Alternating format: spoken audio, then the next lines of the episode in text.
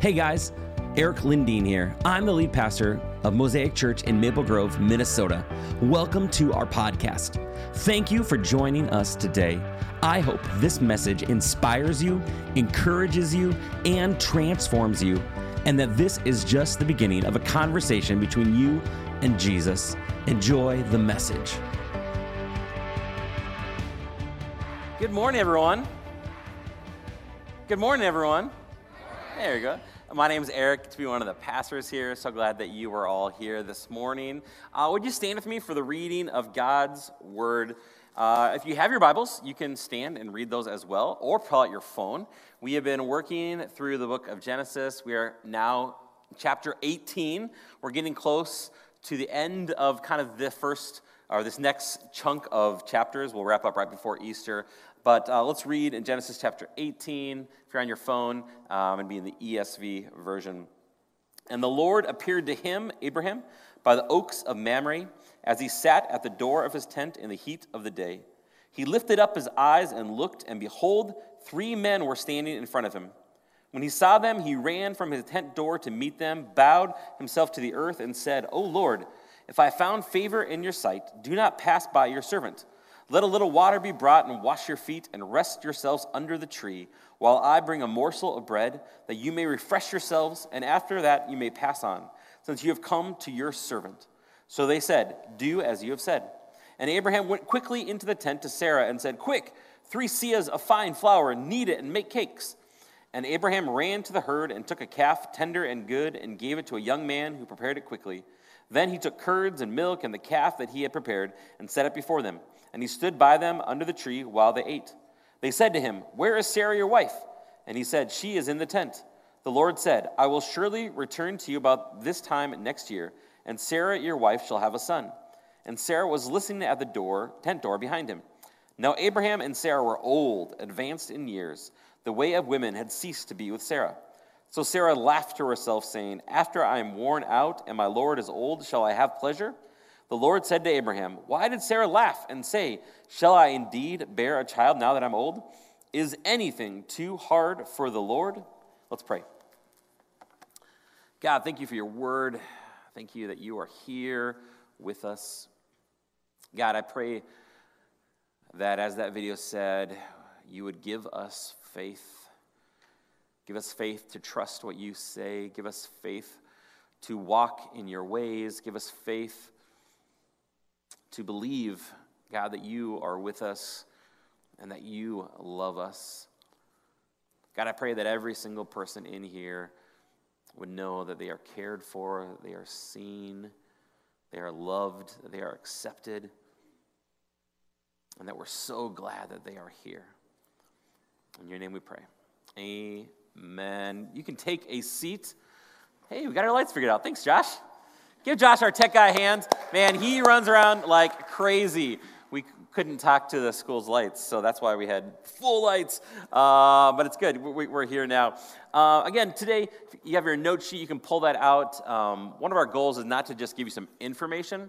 We want to help you have a life of transformation. And so if you can hear it, if you can see it, write it down, discuss it with some people.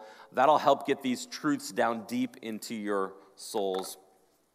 Well, I think every child is born with a superpower, but as we get older, many of us forget how to use that superpower that God gives us.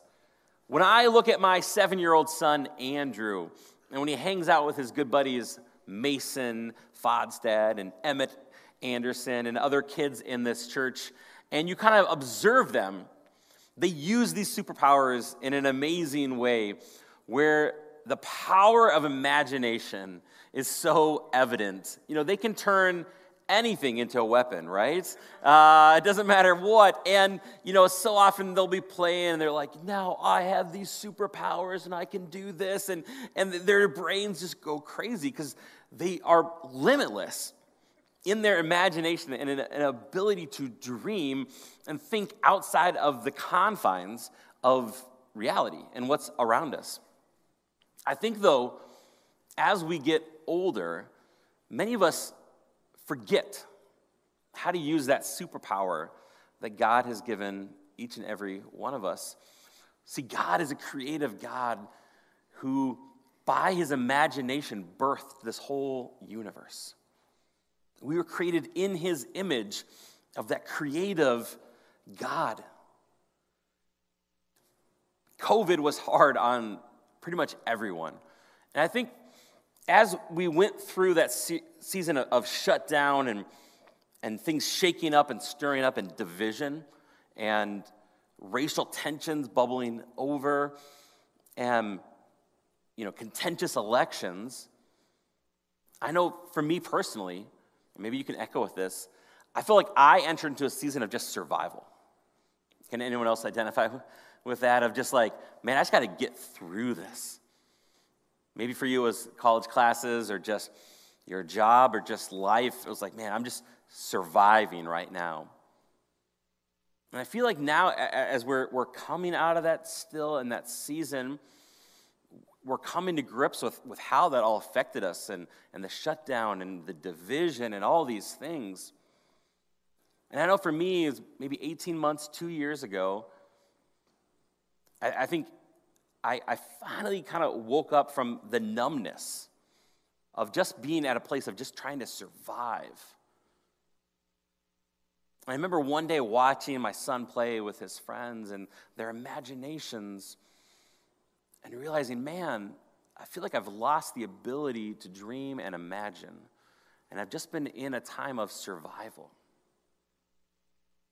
And I believe God in that moment spoke to me, not in an audible voice, but through watching my son, of saying, hey, it's okay to dream again.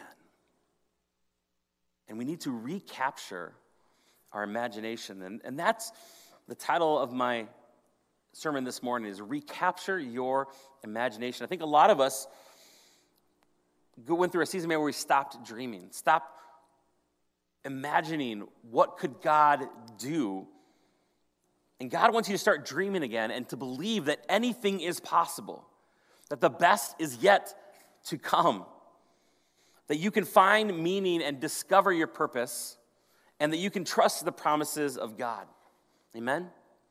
So we've been journeying through the book of Genesis. We find ourselves, again, in chapter eighteen. Pastor Ryan did a great job unpacking chapter seventeen. If you missed any of those messages, uh, they're on our YouTube channel. Uh, you can check those out. But today's text we just read, it's a great day for Father Abraham. It's a great day. He's going to have lunch with Jesus.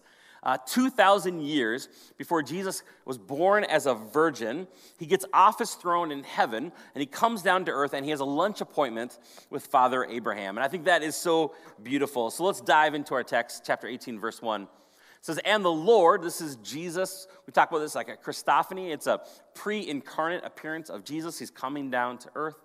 And the Lord appeared to him by the oaks of Mamre, as he sat at the door of his tent in the heat of the day. A couple of things here real quick. Mamre means fatness, and so you got to think like P H A T, fat, all right? Abraham, he's about one hundred years old, but he's been living the good life. God has blessed him so that he can be a blessing. You know, he's gone through the T V show Cribs. His tent is, you know, pimped out. It looks amazing. He's got the sixty-five inch flat screen. You know, his camel's got dual exhaust. Don't think about that too hard. You know, he's got the built-in D V D player. Like, right? He's living the good life, and Jesus is going to show up there. Also, we've been talking about this, the trees, right? The oaks. There's something important here. Why are these details in the Old Testament? We're thinking back to the Garden of Eden. Remember, Abraham, when he first comes to the promised land, he goes to the oaks, to the trees, the place of seeing. We said, remember, if you're looking for God, look to the tree. That's pointing ahead to the cross, where we see God's love poured out on the tree. And then back to the Garden of Eden, how God originally created us to have perfect shalom peace with each other, with creation, as well as vertically with our God. So every time you see a tree here, we're thinking back to that. We're looking ahead towards the cross.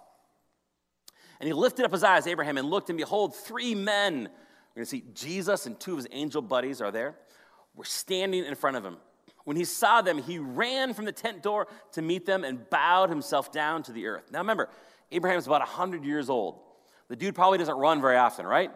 Earlier, we were setting up, we were watching some of our kids are here early when we get here at seven thirty. They're running around, and I was saying to some of the guys here on the worship and tech team, I was like, man, do you remember when you used to run for fun?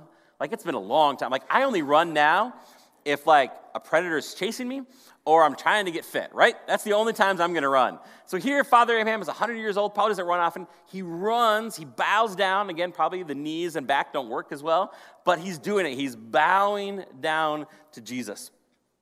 And he said, "O Lord, if I have found favor in your sight, do not pass by your servant." We're going to see here's Abraham. He's going to show hospitality to Jesus and, and, and these angels, like Mary, Martha, and Lazarus in the New Testament, showing hospitality to Jesus, welcoming him, in, him into their home, like Matthew, the tax collector, like the Andersons and the Fodstads do every single week when they host their community groups on Tuesday night and Thursday night. In the Christian faith, we talk about these kind of churchy words, and if you're kind of new to church, hey, that's okay. We, we have our own language sometimes, so you just got to kind of learn it and, and know words as you learn it. But we kind of have two things we talk about. And real quick, I want to just pause here. Number one, we have fellowship, which is great. That's we, we have friends in our home. Abraham has this relationship with God, with Jesus, and so he's inviting a friend in to a meal and take care of him. This is someone he knows, and this is great. This is what we do oftentimes in our community groups, Tuesday nights, Wednesday nights, Thursday nights. We have fellowship. This is with other believers. This is with people we know. We welcome them in. That's good. We need to do that. But we also show hospitality, and hospitality is welcoming strangers. Abraham doesn't know these angels, but he's going to welcome in these strangers. As followers of Christ, we need to do both fellowship and hospitality.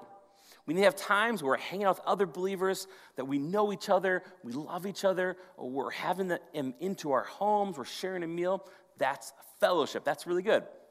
Some Christians just get stuck here and never do this one. Hospitality is welcoming the stranger in. We have a hospitality team here. It's welcoming strangers into our church to say, hey, you're a stranger, but we want to help you feel welcome so that strangers become friends who become like family. That's not going to happen overnight, but we have a team of volunteers who say, hey, I will be outside in the cold, in the single digits, just as a smiling face saying, hey, we're glad that you are here. They set up coffee and, and uh, you know, and, and have the note sheets for you available, then afterwards treats. That's our hospitality team. It's welcoming strangers in so they can start to feel like family. That's the goal here. One of the requirements of followers of Jesus is to practice both hospitality and fellowship. This is a gospel issue. Because once we were strangers to God and he befriended us, amen? Jesus showed hospitality to us. He invited us into his kingdom in the same way we're supposed to show hospitality to others. This means get to know your neighbors, your coworkers, invite them into your home, practice hospitality, feed them, invest in people. Uh, you know, build friendship and community. This is sad. I've read in the, in the last twenty-five years, the number of sit-down restaurants where you can take your time, have a good meal with friends, uh, is down twenty-five percent. But the number of fast food or quick restaurants is up one hundred percent. So there's less places where we can sit and linger and have a meal. And what that means is more and more people are eating by themselves, on the go, in their car, and having a meal with friends over to your house is down forty-five percent. And this is pre-COVID. That in the last few years, uh, the number of, of people having friends into their house is down forty-five percent. And I think that number is even lower now coming out of COVID. And this is a problem. I know personally for us, and, and probably we're not alone in this, we converted our dining room into an office for Kristen. I can say in the last couple of years, we probably had less people over in our house Uh, because we don't have a dedicated dining room. And that's just uh, more and more the case. In new homes they're building, it's rare to have a dining room and, you know, a kitchen table. Now they have more playrooms and offices. I think as a culture, we've lost sight of the art of hospitality, and I think we want to recapture it. In one generation, we've become a people that rarely practices hospitality. But hospitality is an opportunity to love God and to serve others. Hospitality is an opportunity to love God and serve others. We show our love for God by welcoming the stranger in, by, by inviting people into our home, by blessing them with food. It's our opportunity to serve others. Here's how the writer of Hebrews puts it.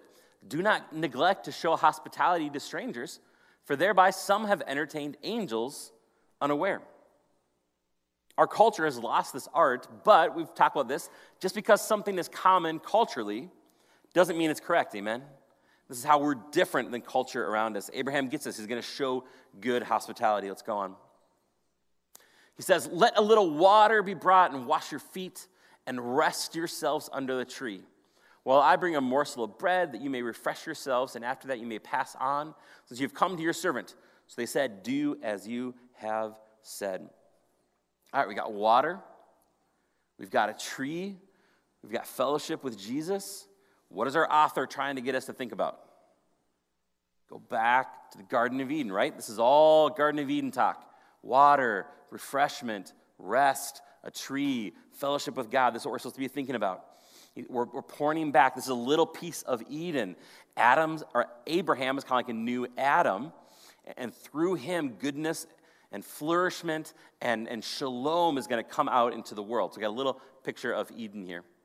And Abraham went quickly into the tent to Sarah and said, quick, three seahs of fine flour, knead it and make cakes. I love this. this I do this to Kristen all the time, right? It's like Abraham's like, come on, sit down, we're going to feed you. And then he realizes, all right, pour in a bowl of cereal is probably not going to cut it. So what does he do? He runs to his wife, right? It's like, hey, I need your help here. Can you bake some fresh bread? Because uh, he knows that he's got to take care of Jesus, and, and, and his wife is going to help him out in that. Now, some of you might say, hey, I don't like to entertain. It's a lot of work. But Sarah, she's kneading flour. She's going to make some cake from scratch. And here's the truth, that showing hospitality is an inconvenience, but it's what followers of Jesus are called to do. This is a New Testament gospel issue. This is a commandment. We're commanded to show hospitality. And yes, it's an inconvenience. Abraham and Sarah weren't expecting this. This inconvenienced them, but this is what they're supposed to do. So he ran. Uh, so here you go. Then he took curds and milk and the calf. Oh, you know what? I, uh, I deleted one of my slides. Verse seven, here we go. And Abraham ran to the herd and took a calf, tender and good, and gave it to a young man who prepared it quickly. All right, so Abraham, he's running to the herd. He's going to take, now again, this should be a trigger word. Anytime we read take in the book of Genesis, we're thinking back to Eden. We're thinking about Eve taking, you know, uh, uh, you know Sarah took Hagar, gave it to Abraham. You know, Eve took the fruit. But here's the same thing. When Eve saw the fruit was good, that it was tov, that's the, the Hebrew word for goodness, uh, she grasped it. Now Abraham, he's going to his flock. He's looking for a sheep that is good, tov, same word that Eve, Eve uses there, and he's going to grasp it, but now this is for something good. Now this is super generous of Abraham. Fresh meat was not common in this time period. You know, uh, uh, as much as we like to, to think back to, you know, paleo diets, uh, they didn't eat a whole lot of meat very often. It was a special occasion. And so Abraham, though, he wants to take care of Jesus and show hospitality. And if you're going to grill up some meat, but you got to go out and like, kill the meat first and, you know, slaughter the cow and carve it up, that's committed barbecue right there, right? This is a, uh, a feast fit for royalty. This is a lavish meal. He promised a morsel of bread and some water, but he's going to deliver some fresh barbecue, some, you know, freshly baked bread, some deep-fried cheese curds from the state fair, fresh milk, some Sweet Martha's cookies. That's what he's actually going to deliver. Under-promise and over-deliver. Some of you guys don't believe about the cheese curds. Just, just hold on.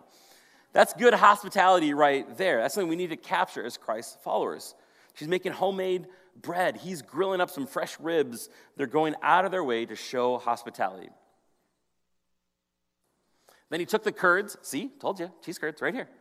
He took the curds and the milk, and I think the subtext there is the Sweet Martha's cookies, to dip it in there, and the calf, the ribs, the, the tri-tip right there that he had prepared, and he set it before them, and he stood by them under the tree while they ate. I love this picture, like Father Abraham, he's got the napkin over his arm, he's like a maitre d', he's like, need any salt and pepper, right? He's really serving them. Now, Abraham, we know he's got all these servants. He's a wealthy, powerful person. Abraham easily could have been sitting down with them at this meal, but what is he doing? Instead of asking his servants to serve them, Abraham himself is serving Jesus and these angels. He's going to personally make sure everything is going well. That's the attitude of hospitality and fellowship. And they said to him, "Where is Sarah, your wife?" And he said, "She's in the tent." And the Lord said, "I will surely return to you about this time next year, and Sarah, your wife, shall have a son." And Sarah was listening at the tent door behind him. Now, there's all kinds of reasons, uh, speculation on why she's in the tent and not out them. I'm, I'm not entirely sure. You know, maybe she's a little angry at God at this point. I don't know. But for some reason, she's not joining them. She's kind of hanging out in the tent, but she's listening. Now, Abraham and Sarah were old. Understatement, right? Abraham was about one hundred, and Sarah's about ninety, advanced in years. And the way of women had ceased to be with Sarah. She's gone through menopause. You know, uh, women don't have children this late in life. And so how does Sarah respond? So Sarah laughed to herself, saying, "After I'm worn out and my Lord is old, shall I have pleasure?" She's thinking, I'm almost ninety. My hundred-year-old husband has been riding a camel like his whole life. Like, things probably don't work properly anymore. Like, how are we going to have a baby? And she's she's laughing at this. She's like, I've been waiting twenty-five years since this promise. And you tell me it's going to happen in the next year? Now, again, sometimes pastors, like, really get on Sarah's case that she laughed at God. But did you remember what happened in the previous chapter? Ryan covered this in seventeen. When Abraham hears God say this, what does he do? He laughs, all right? So let's not bag on Sarah too much, because Abraham just did in the last chapter. He laughed when God told her. This time Sarah's going to laugh. So they both laugh at this idea. They think, this is crazy. There's no way. They've stopped dreaming. They've stopped imagining of what could be. And the Lord said to Abraham, "Why did Sarah laugh and say, 'Shall I indeed bear a child now that I'm old?' Is anything too hard for the Lord? At the appointed time, I will return to you about this time next year, and Sarah shall have a son." We're going to spend the rest of the morning on that phrase. Is anything too hard for the Lord? The Hebrew name for the Lord here is Yahweh. And uh, I love this meme someone sent to me a few years back. That when the world say, "No way," we say, "Yahweh." That's your groaner for the day, okay? It's okay to groan, right? But truly, I, that's going to be the one thing you remember that this, after this sermon, right?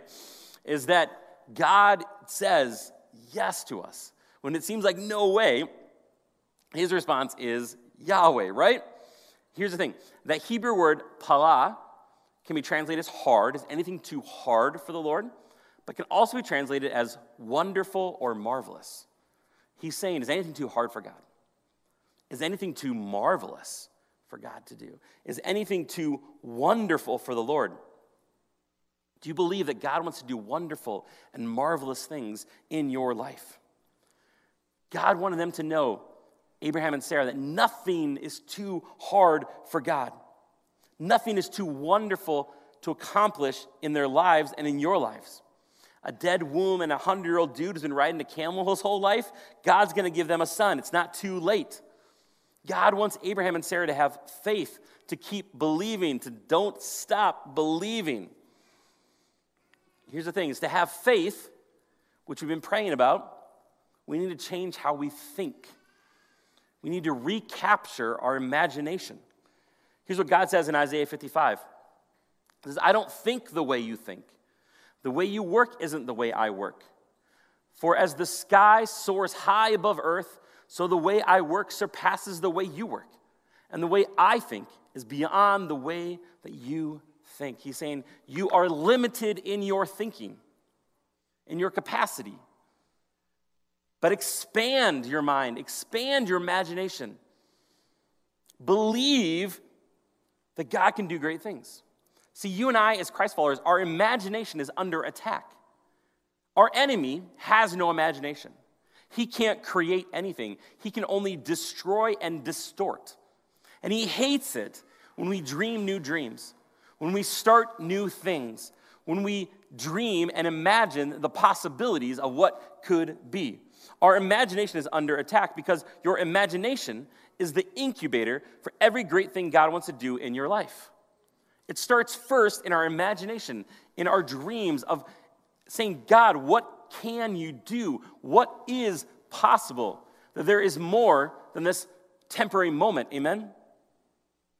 And worry about the future and fear is a misuse of our imagination. See, too often fear is vision without optimism. It's you can see, but only what could potentially go wrong. And so many people get trapped in that. They only use their imaginations for what possibly could go wrong instead of what could go right. What could God do if I took that step of faith? If I started that new business? If I asked that person if they'd be willing to grab coffee and be discipled? Fear is vision without optimism. Fear in the mind leads to anxiety in the body.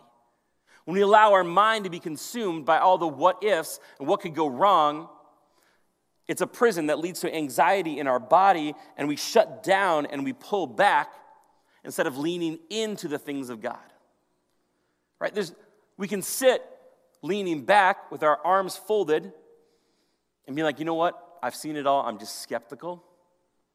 Or we can live on the edge of our seats leaning forward saying, you know what? I haven't seen it all yet. There are things to be birthed in my life still.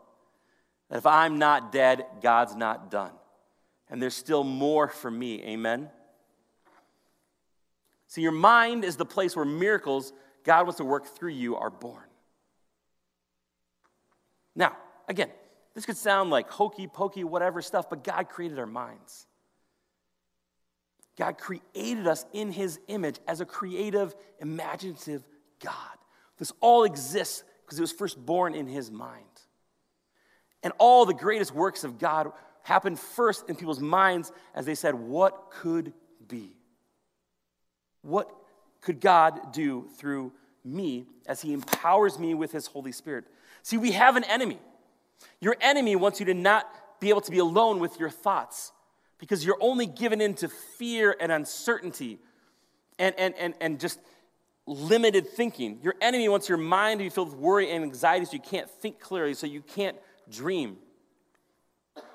Your enemy wants you to focus on anxiety instead of living with anticipation for what God can do in your life and through your life. Now hear me. I'm not saying anxiety is just one of those things you got to try hard, and if you're not spiritual, you're going to have that. And the more spiritual you are, the less anxiety you're going to have. That's not what I'm saying. In, in, around COVID, first time in my life, I had anxiety, panic attacks. I had to be on medication for them. Uh, I still have some uh, uh, pills, uh, just in case, because I can't control it. My heart rate's uh, uh, skyrockets. And uh, it, it just happens. Counseling helps. Focusing on God and his Spirit helps. These are broken, flawed bodies, amen? That includes our minds. But we can just give into that and say, okay, I, I struggle with anxiety. I guess that's just who I am. Ryan talked about this last week. There's a big difference to say, you know, I'm an anxious person versus I'm a person with anxiety, amen? That doesn't define me. And here's the thing, is your enemy wants to just focus on that anxiety, to make that your identity, instead of living with anticipation for what God can do in your life and through your life, of what God could do through you. See, your enemy wants you to focus on the facts, on your failures, and on your feelings. For Abraham, what are the facts? He's one hundred. Sarah's ninety. The way of women had ceased with her. Right? The facts are they can't get pregnant. What are their failures? Sarah took Hagar, this Egyptian woman, gave him to her husband. Through that, Ishmael is created and born. They messed up. When they go down to Egypt, Abraham is passive. He lets his wife be taken by Pharaoh. God steps in and intervenes. Abimelech, we're going to see this. That same exact mistake. Abraham is passive, lets this other king take his wife. Man, they have some big failures. What are the failures in your life? Your enemy wants you to focus on, on your feelings. How do Abraham and Sarah both respond when God Last chapter to Abraham, this chapter Sarah says, hey, you will have a son in the next year. Their feelings are, no way. No, I, I can't hope anymore. I can't dream anymore. And their feelings are, this, this, this will not happen. And your enemy wants us to focus on the facts, on your failures, on your feelings. But here's the thing. Facts, we serve a God of miracles, right? And he can overcome any fact, any doctor's diagnosis, any obstacle in our way. We serve a God who specializes in removing obstacles, amen? On your failures, hey, we all mess up, but on the cross, our failures are nailed to the tree, and that doesn't define us. We can move forward in hope and, and, and, and walk forward from those failures. And on your feelings, our feelings lie to us. They tell us, hey, you're all alone. Hey, this anxiety is, is everything. Your numbness is your new reality.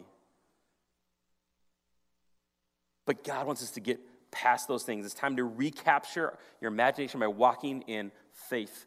Change the way you think, and you will change who you are. This is why, again and again, we say you need to be in God's word. As you're in this, it will help change your mind. As you connect with God through prayer, it will change your mind. As you are in communion with other believers, let them speak into you. Let a band of brothers say, no, what you're telling yourself is not of God. You are saved. You are redeemed. You are chosen. You are not forsaken. You are God's beloved, and you are going to heaven when you die. And God has a plan for you. And when we change the way we think, it's going to change who we are. God in Isaiah fifty-five says he wants to pull up the thistles in your life and plant giant sequoias. He wants to pull up the thorn bushes and plant stately pines. When we moved into our house about eight years ago, we had some nasty, overgrown, half-dead juniper bushes. And they were just the ugliest things ever. We had about three of them. And I tried digging them out, but the roots were down deep. I could not dig them out by myself. And a friend with his pickup truck, we hooked up uh, these chains to these juniper bushes, and it took some tugging. We finally ripped them out, and the roots were taller and deeper at that time than uh, our five-year-old. And, and, and those things were in there deep. But before we could plant anything new, we had to rip out those old juniper bushes. And here's the thing. There may be some things that have been planted in your mind that you need to rip out. But if you just try to do it on your own strength, it's not going to happen. You need God's Spirit, God's people, God's Word to wrap their chains around there, to get that pickup truck and to rip that out.